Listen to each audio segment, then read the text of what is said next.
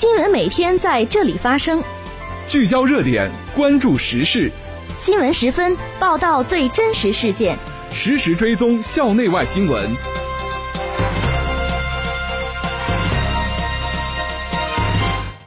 听众朋友下午好，欢迎收听今天的新闻十分。今天是2020年10月19号，星期一，农历9月初3。今天夜间到明天白天，聊城地区天气多云，气温9度到21度。首先，让我们关注历史上的今天。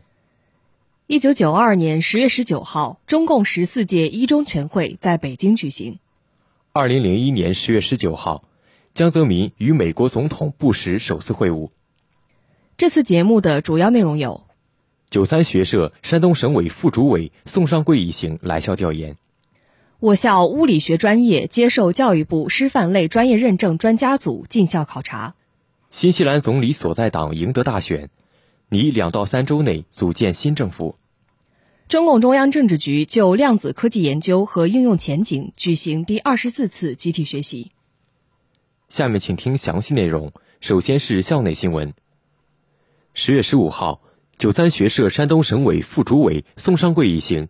来校调研基层组织建设工作。校党委副书记窦建民、93学社聊城市委、93学社聊城大学基层委员会成员参加座谈。座谈会由校党委统战部常务副部长、台港澳工作办办公室主任刘法利主持。窦建民介绍了学校的办学情况和93学社聊城大学支社为学校发展做出的贡献。他谈到，93学社聊城大学支社自成立以来，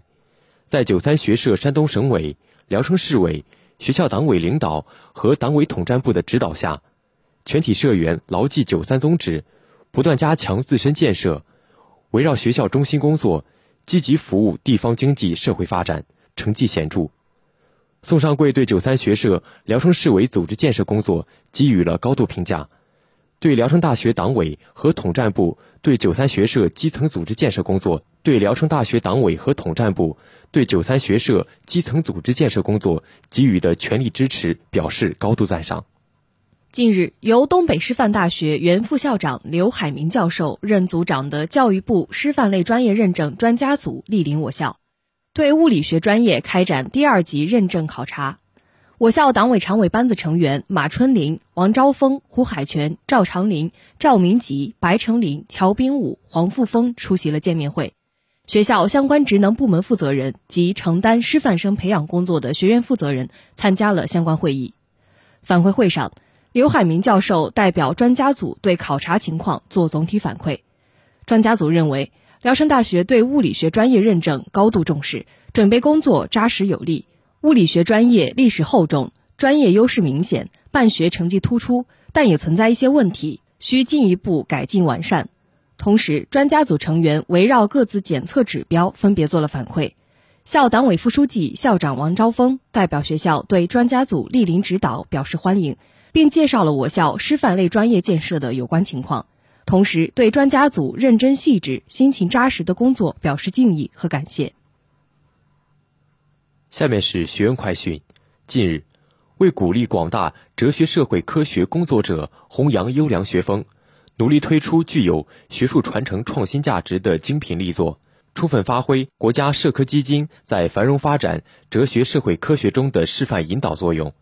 全国哲学社会科学工作办公室公布了2020年国家社科基金后期资助项目立项名单。我校政治与公共管理学院、运河学研究院、马克思主义学院共3个项目分别获得资助，立项率达 43%，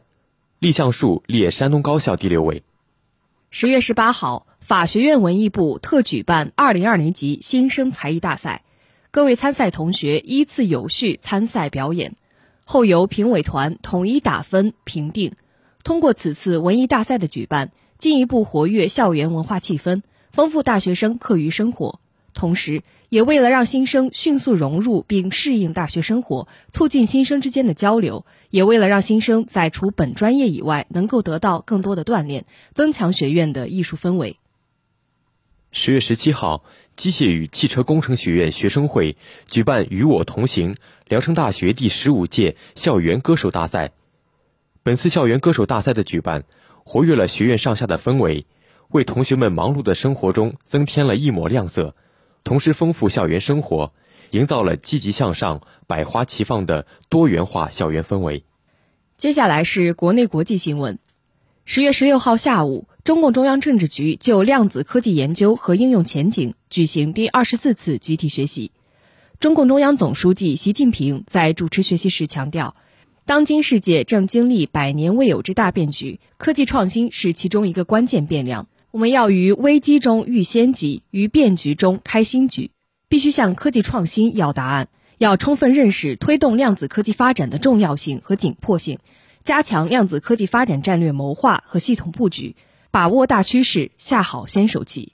他指出，安排这次集体学习目的是了解世界量子科技发展态势，分析我国量子科技发展形势，更好推进我国量子科技发展。同时，清华大学副校长、中国科学院院士薛其坤就这个问题进行了讲解，提出了意见和建议。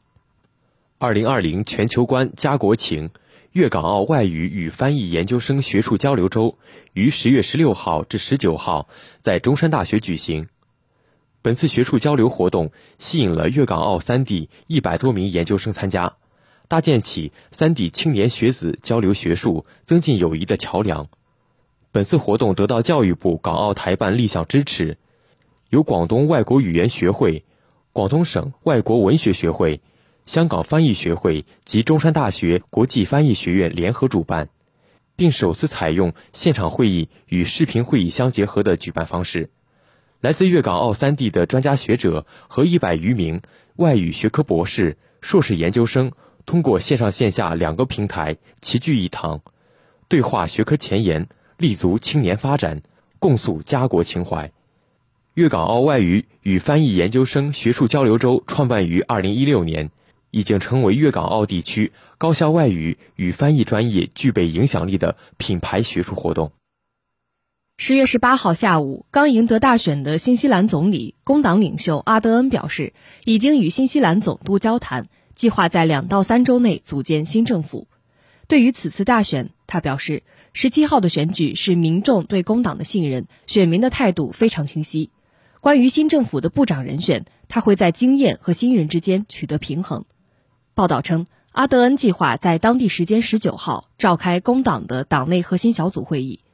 他已经与绿党联合领导人詹姆斯进行了谈话，并计划在下周与绿党进行谈判。10月17号为新西兰大选日，阿德恩所在的执政党工党赢得选举，获得政府组阁权。自2017年上台以来，阿德恩政府尤为关注新西兰的住房危机、儿童贫困和社会不平等问题。而在2020年，阿德恩因在新冠疫情方面的有力应对呼声大涨。10月18号，几内亚举行总统选举，包括现任总统孔戴在内，共有12名候选人参选。几内亚各地投票站于当地时间18号7时30分启动，定于当天18时结束。根据几内亚全国独立选举委员会提供的数据，本次选举注册选民超过500万，共设投票站约 1.5 万个。本次选举中，孔戴代表执政党几内亚人民联盟参选，主要竞争对手为前总理、几内亚民主力量联盟主席塞卢·达莱因·迪亚洛。几内亚舆论普遍认为，孔戴支持者众多，获胜连任的可能性较大。出于防控疫情考虑，几内亚卫生部门在各投票站均准备了酒精、洗手液等清洁用品，选民也需要戴口罩进站投票。根据几内亚法律，总统任期6年。总统经选民投票直选产生，得票率超过 50% 的候选人赢得选举。听众朋友，今天的新闻时分就为大家播送到这里。编辑孙晓妍，播音宋子健、刘佳宁，感谢您的收听，下次节目再会。